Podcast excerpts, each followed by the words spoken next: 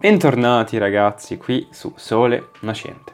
In questo nuovo episodio, in questa nuova puntata, siamo sempre in compagnia del nostro buon vecchio amico Ami, un amico dalle stelle, il primo libro. Oggi non vi voglio portare una semplice frase, bensì voglio portarvi qualcosina di più. Diciamo che è un piccolo passo, ecco, e commentarlo come sempre in vostra compagnia, dandomi, diciamo, eh, la mia impressione, la mia opinione. Questo è stato, diciamo, il primo vero pezzo, tra virgolette, che mi ha, eh, durante la mia prima lettura, colpito, mi ha davvero colpito il cuore. Eh, ed è appunto dopo, dopo, aver letto questo piccolo passo che mi ricordo rimasi sveglio fino a notte fonda per assaporarmi, continuare questo libro, quasi divorarlo, da quanto ero eh, rimasto colpito.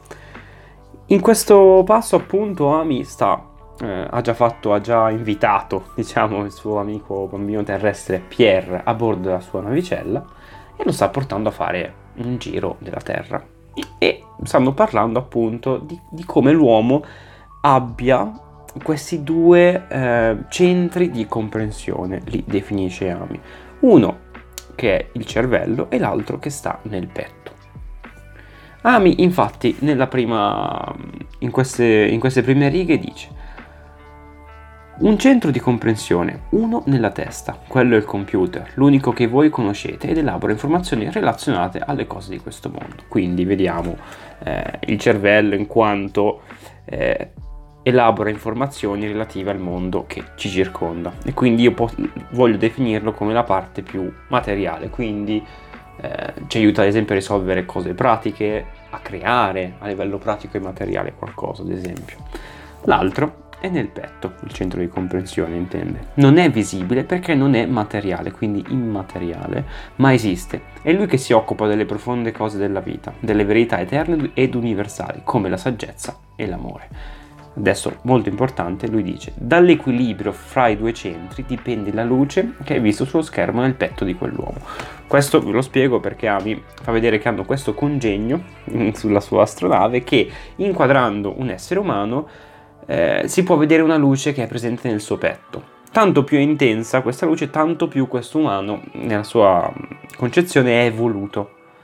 E appunto Ami dice che la comunicazione in un giusto equilibrio fra questi due centri che ci ha appena citato, ossia cervello, uno che sta nel petto, quindi plesso solare, cuore, possiamo individuarli, e da lì che c'è in questa amalgama uh, che si può definire il livello di evoluzione di una persona.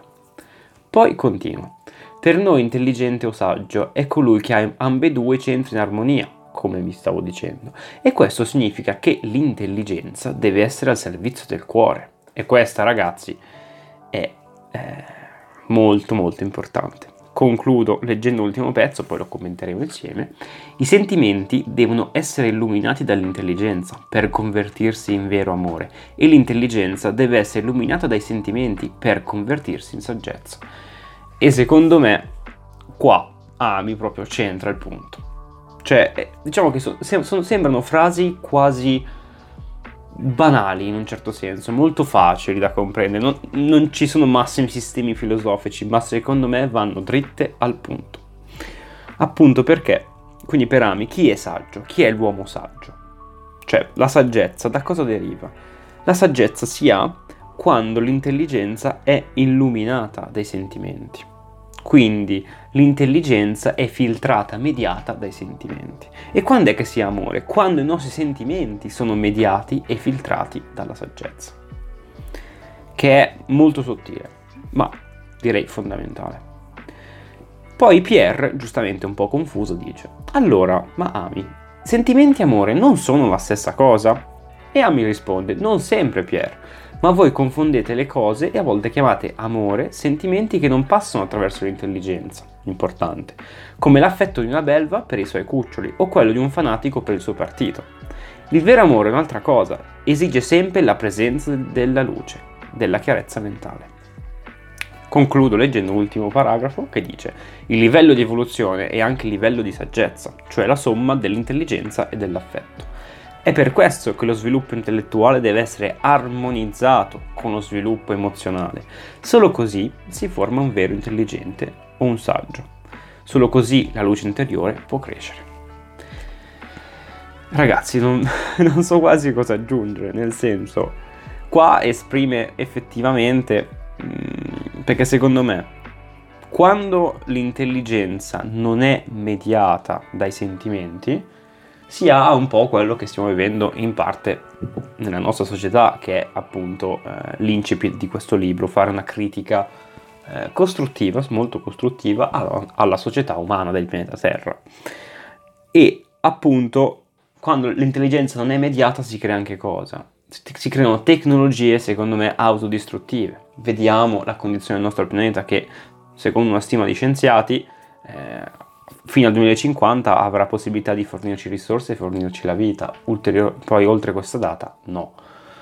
Quindi abbiamo una tecnologia che ci permette sì di avere uno sviluppo tecnologico, ma ci autodistrugge inquinamento, abbiamo inquinato falde acquifere, acque, mari, oceani, l'aria che respiriamo. Quindi ci stiamo distruggendo come umanità per avere questo progresso. E questa è una tecnologia che non è mediata dal sentimento, perché è una tecnologia eh, barbarica, il fatto che vuole dominare la natura, non vogliamo essere in armonia con essa. Eh, non tutte le tecnologie, per fortuna, che abbiamo sono così, però anche la costruzione di armi è una tecnologia prettamente usata col primo centro, quello del cervello, ma non mediato dal cuore, dal plesso solare. Quindi non c'è una eh, eticità in quello che costruiamo. Secondo me la, la, tecnologia mediata da cervello e cuore è una tecnologia etica. Ad esempio, quelle nuove eh, tecnologie rinnovabili. Che siamo comunque agli, agli inizi di una tecnologia etica e secondo me quello è l'unico futuro che ci potrebbe permettere effettivamente di eh, cambiare convertire il nostro paradigma eh, tecnologico. Poi anche qua mi fa un bellissimo esempio dire eh, di non confondere l'amore con sentimenti che non passano attraverso l'intelligenza, come il fanatismo. Ci sono anche in campo religioso dei fanatici così ardenti, possiamo, possiamo definirli, che vanno a commettere atti illo- cioè illogici, come si va a eh, dichiarare guerra a un partito avversario o una religione avversaria, quasi si dichiara morte a chi non professa il proprio credo. E questo è un sentimento di fanatismo estremo che ha solamente con- con- cioè, conseguenze negative, perché non è mediata con l'intelligenza, con la razionalità di dire di fare un ragionamento e dire io questo credo, qualcun altro credo, ma siamo comunque della stessa famiglia umana, cercare di eh, avere più fraternità. E diciamo che eh, nella, nella, nostra società umana è difficile trovare individui, situazioni appunto anche agglomerati di persone che abbiano eh, questi due centri in un minimo di armonia. Diciamo che si va sempre o in un, in, nella prevalenza dell'uno o dell'altro, soprattutto a mio avviso noi siamo una società molto più sul materiale, quindi molto più sul um, primo centro di comprensione, ossia il cervello, che non è però al servizio del cuore, quindi abbiamo una scienza non etica, una scienza che comunque ci sta facendo anche ammalare. Sì, abbiamo, t- abbiamo un progresso industriale notevole, ci dà un gran benessere, sì, però il benessere dobbiamo anche vederlo sotto un'altra ottica, non solo sul benessere materiale, ma anche sul... Beh, anche sul piano materiale, ripeto, siamo, siamo in, un, in, un, pianeta che sta morendo ed è eh, stuprato, direi, ed è inquinato. Quindi è una scienza non etica quella che abbiamo, non mediata dal cuore. Io spero che arriveremo in un punto in cui eh, riusciremo ad avere una scienza etica che ci permetterà sì di avere uno sviluppo anche ma- maggiore di quello che abbiamo ora, uno sviluppo etico che ci permetterà davvero di vivere bene. Niente, vi ringrazio anche per essere passati qui, anche per questo episodio, e ci vedremo a un prossimo episodio. Adesso volevo portare magari, principalmente volevo questa prima stagione, non so, non so se dividerò in stagioni, ma portarla su Ami. Quindi sul primo libro di Ami ci sarà la stagione 1. Poi comunque eh, come intermezzi ogni tanto magari ho altri libri carini da commentare come Il guerriero della luce di Coelho oppure ho anche Un Buddha felice che è di che dai, adesso non mi ricordo il nome dell'autore, scusate. e magari trattare anche lì che sono delle piccole frasi estemporanee da mettere qui e là, magari fare due rubriche. Comunque ho dei progetti in mente, però principalmente adesso volevo trattare appunto Ami. Vi ringrazio ancora ragazzi, alla prossima puntata.